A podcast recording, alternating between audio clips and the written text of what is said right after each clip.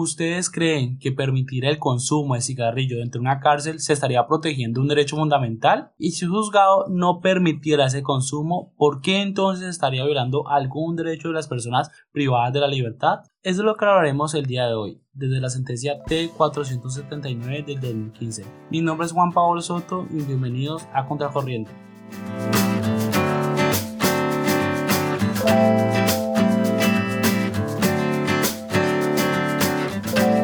En el establecimiento penitenciario y carcelario de Pasto, Daisy Paola Jurado y 61 mujeres más consideraron que sus derechos como el libre desarrollo de la personalidad y el derecho a la igualdad estaban siendo vulnerados, derechos los cuales tienen rango constitucional. Pero bueno, ¿cuál fue la razón para considerar que estos derechos estaban siendo vulnerados? Pues en el pabellón de las mujeres estaba prohibido el consumo de cigarrillo, en comparación al pabellón de hombres que sí era permitido y tenían seis patios al aire libre para que pudieran consumir cigarrillos sin causar problema a los demás. Y también cabe decir que en el pabellón de, de mujeres no se contaba con un espacio al aire libre y solamente había un patio. Y pues bueno, hasta aquí podemos decir que el problema radicaba en la infraestructura del establecimiento penitenciario y en especial pues en el pabellón de mujeres, pues el hecho de no tener un lugar al aire libre era imposible que las mujeres pudieran consumir cigarrillo libremente.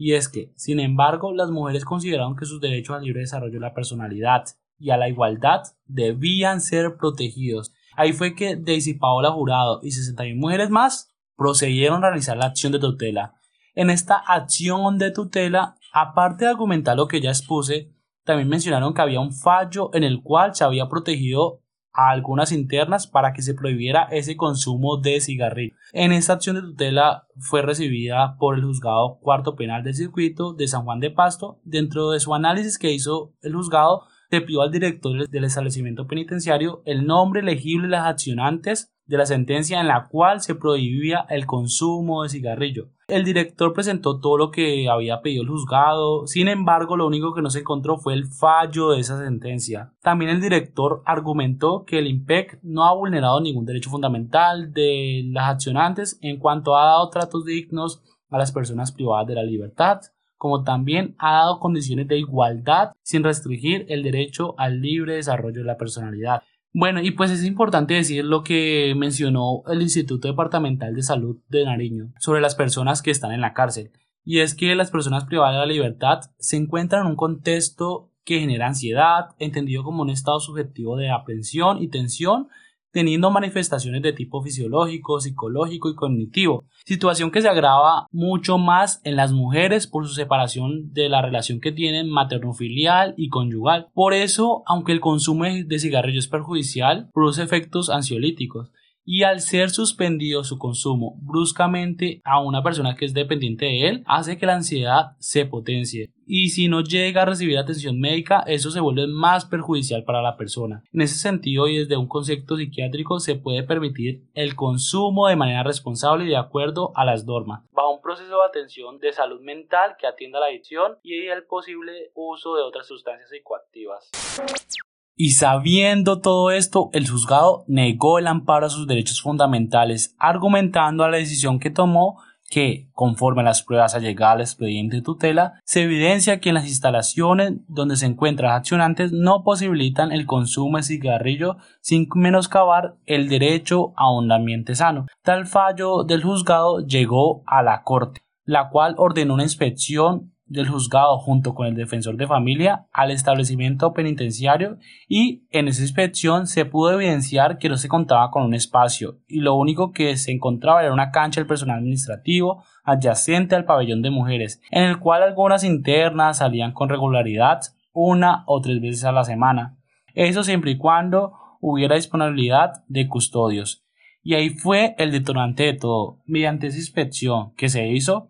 fue importante hacer una valoración y estudio sobre los derechos como el libre desarrollo y la personalidad y la igualdad, pues estos son de rango constitucional como lo anteriormente lo mencioné y no solo pueden verse por encima como si fuera cualquier derecho. Y es que cuando una persona es privada de la libertad, entre esas personas y el Estado hay un vínculo llamado especial relación de sujeción, donde el Estado colombiano tiene el deber a través de sus autoridades carcelarias de asumir el cuidado y la protección de sus derechos, deber del Estado del cual se ha reiterado muchas veces mediante la jurisprudencia. Concretamente, ha sostenido que esta clase de relación de relaciones hacen referencia al nacimiento de un vínculo en el que, de un lado, el recluso se sujeta a las determinaciones que se adopten en relación con las condiciones del centro carcelario o penitenciario respectivo, lo que incluye la restricción del ejercicio de algunos derechos, y del otro, el Estado asume la responsabilidad por la protección y cuidado del interno durante su tiempo de reclusión por lo cual el derecho al libre desarrollo de la personalidad es un derecho en el cual no puede ser vulnerado siempre y cuando no vulnere el de otro más y también ese derecho consiste en la posibilidad de que tiene todo, todo ser humano de decidir sin intromisión ni presión alguna. Por eso cada persona es libre de elegir lo bueno y lo que es lo bueno para ella según su pensamiento, y por eso la Corte en alguna oportunidad consideró que las normas que hacen que el consumo de la droga sea un delito resulten inconstitucionales, pues violan claramente el derecho al libre desarrollo de la personalidad.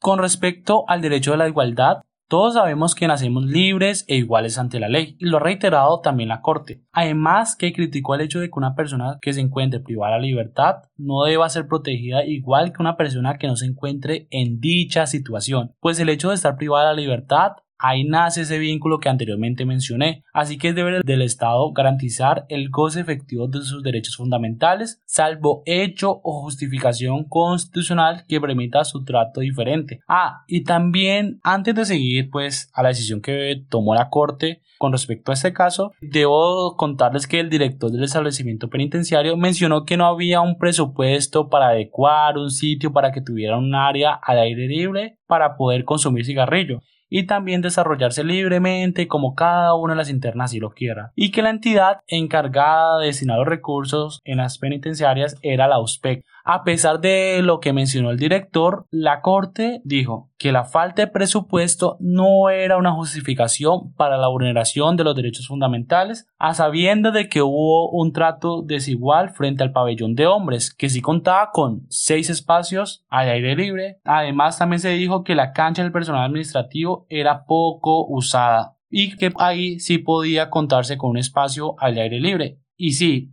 la Corte al final decidió amparar los derechos fundamentales de Daisy Paola Jurado y de las 61 mujeres más, así revocando el fallo proferido por el juzgado cuarto penal del circuito de San Juan de Pasto y ordenando al establecimiento penitenciario que dentro de las 48 horas siguientes a la notificación garantice los derechos a toda la reclusa, el acceso y disfrute a un espacio al aire libre en la cancha del personal administrativo adyacente al pabellón de mujeres. Y así establecer un horario para dicho disfrute. También la conformación de los grupos para acceder a un espacio libre con el fin de proteger los derechos fundamentales de las personas no fumadoras. Bueno, hasta aquí he terminado el capítulo del día de hoy. Si te gustó este capítulo, recuerda compartir y darle like. Estaremos muy agradecidos. Les recuerdo en nuestras redes sociales, nos encontramos en Facebook, Instagram, YouTube como arroba contracorriente